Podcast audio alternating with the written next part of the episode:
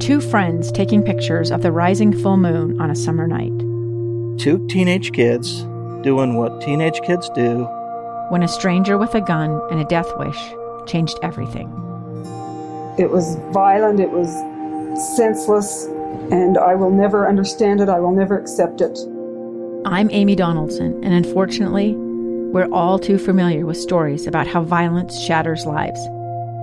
But what we rarely see is how they are rebuilt.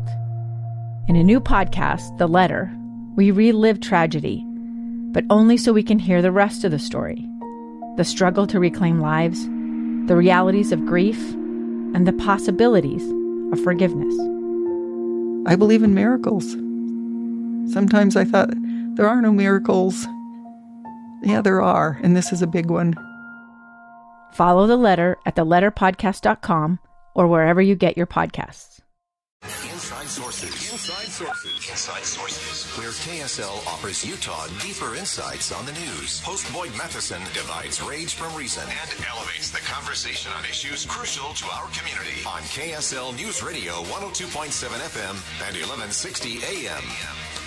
Welcome back to Inside Sources here on KSL News Radio. It's great to be with you today. I am Boyd Matheson, and as we uh, round out our program, as we go through the back half of our second hour here, uh, we've been talking a lot over the last few days uh, about taxes. We've been talking about uh, government spending, and as we often do, we, we can point to Utah uh, as a place that's doing a lot of things right. And one in particular area that uh, has caught my eye uh, is around taxation, particularly property taxes, uh, which we all have to, to deal with uh, as we look at how things are going. Obviously, the housing market uh, and property taxes uh, are clearly a front and center issue in a market that's red hot. And uh, I believe this is one of those additional areas where Utah can not just be a, a, nice crossroads to the west, but a crossroads to the world and show that the Utah model can actually work. Uh, and I was struck by something that uh, uh, Jonathan Williams uh, had written. Uh, Jonathan is the uh, chief economist and executive vice president of policy for the American Legislative Exchange Council. and this is a group that does so much great work. but he pointed out that Utah is leading out in an area, especially this idea of truth in taxation. And Jonathan graciously jumped on the line with us today. Jonathan, thanks for joining us. Well, thanks for having me back with you on the show, and greetings from the land of make believe out here in Washington D.C. as always. it, sometimes it is the land of make believe, uh, and and for all the wrong reasons. we got to. Fi- I, am I'm counting on you to fix that, Jonathan. Uh, but, uh, but, but we know all the help we can get out here to fix it. I'll tell you, in this era of 28 trillion of debt and just continuing to to increase uh, faster than any of us thought possible, we need some fiscal sanity out here. Yeah. Well, you you pointed out a, a couple of interesting interesting things. And of course, the American Legislative Exchange Council uh, does focus on those great laboratories of democracies that we call states. Uh, and one in particular where uh, Utah has let out, and now some other states, including uh, Kansas and Nebraska, uh, are following some of Utah's success. Tell us about that.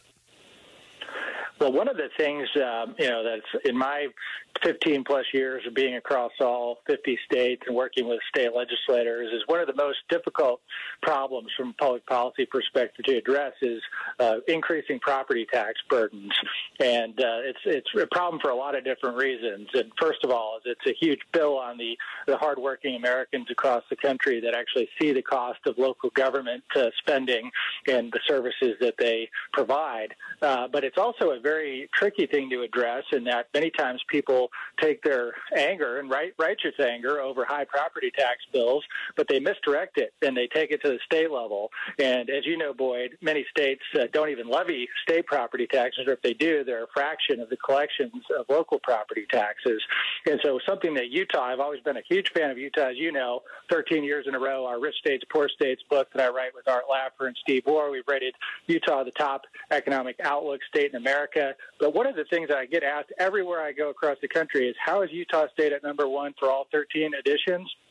And there's been so many good things that you all have accomplished, but one of those is your truth in taxation policy for property taxes, which is it's not a hard cap on what local governments can do and how they raise their property tax revenue, but it adds transparency and accountability to the process. And that's something that state lawmakers across the country, I think, are ready to emulate. They see the success in Utah, and it's great to use this concept of these laboratories of democracy and take the best ideas and thankfully, we've got a lot of good ones coming from Utah. Yeah, and this uh, this truth in in taxation uh, really does shine a light uh, in some interesting ways, and uh, and as we've noted. Uh, uh, in during the 2021 legislative session, state lawmakers in Kansas and Nebraska have been introducing their own version, kind of a Utah point 2.0 in terms of introducing a truth in taxation bills of their own. That's right. And Kansas actually got theirs across the finish line just recently. It was very, I think, notable to say that it passed with only a handful of no votes in the Kansas legislature. So overwhelming bipartisan support for this concept of more transparency and accountability in government and really addressing property taxes the right way by allowing voters to see how their bills are going up, eliminating uh, what we call the honesty gap so many times to say it's not just your property tax rate, it's these assessments that in many cases are out of control. So let's not allow a assessment process to dictate your overall property tax bills unless local governments actually are held accountable and need to take votes and, and notify their constituents of what's actually going on. And so signed into law by Democrat Governor Laura Kelly in Kansas, and I think we've got a phenomenal uh, 2.0 version of Utah Truth in Taxation that we'll see many, many other states move forward with. Yeah, and it's and it's so nice to see that this is something. Uh, taxes do tend to be the one thing that can unite everybody. at least at least when we're all paying them, I think everybody comes together, Democrats and Republicans, in uh, in terms of the pain that it causes, the unity that it causes. There, I know you guys have uh, tag teamed with the Utah Taxpayers Association uh, on a number of these efforts over the years.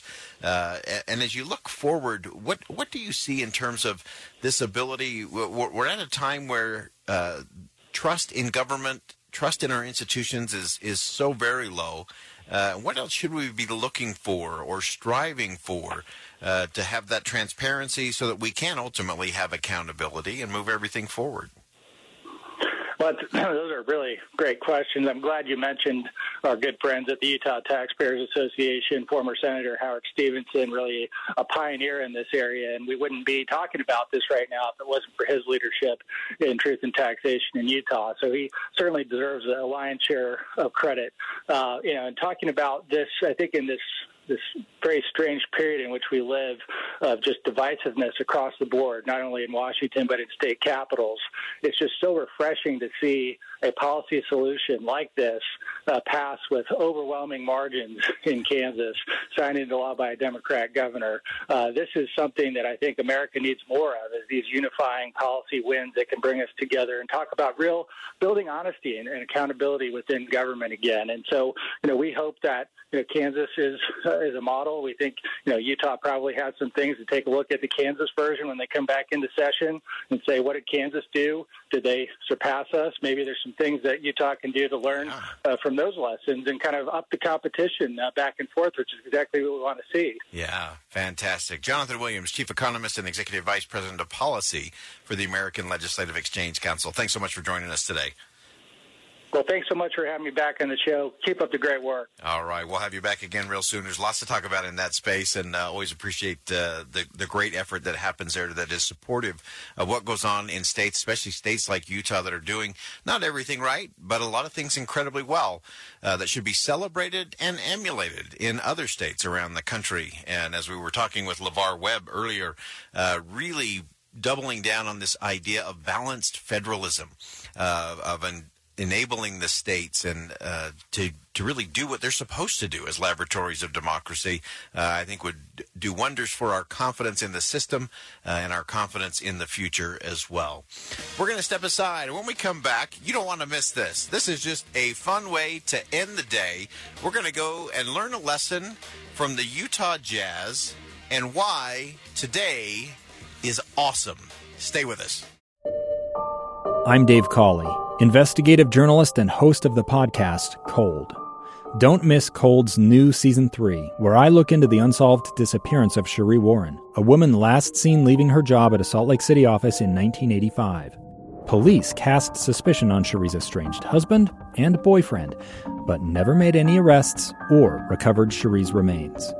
Find Cold Season 3, The Search for Cherie, anywhere you get your podcasts.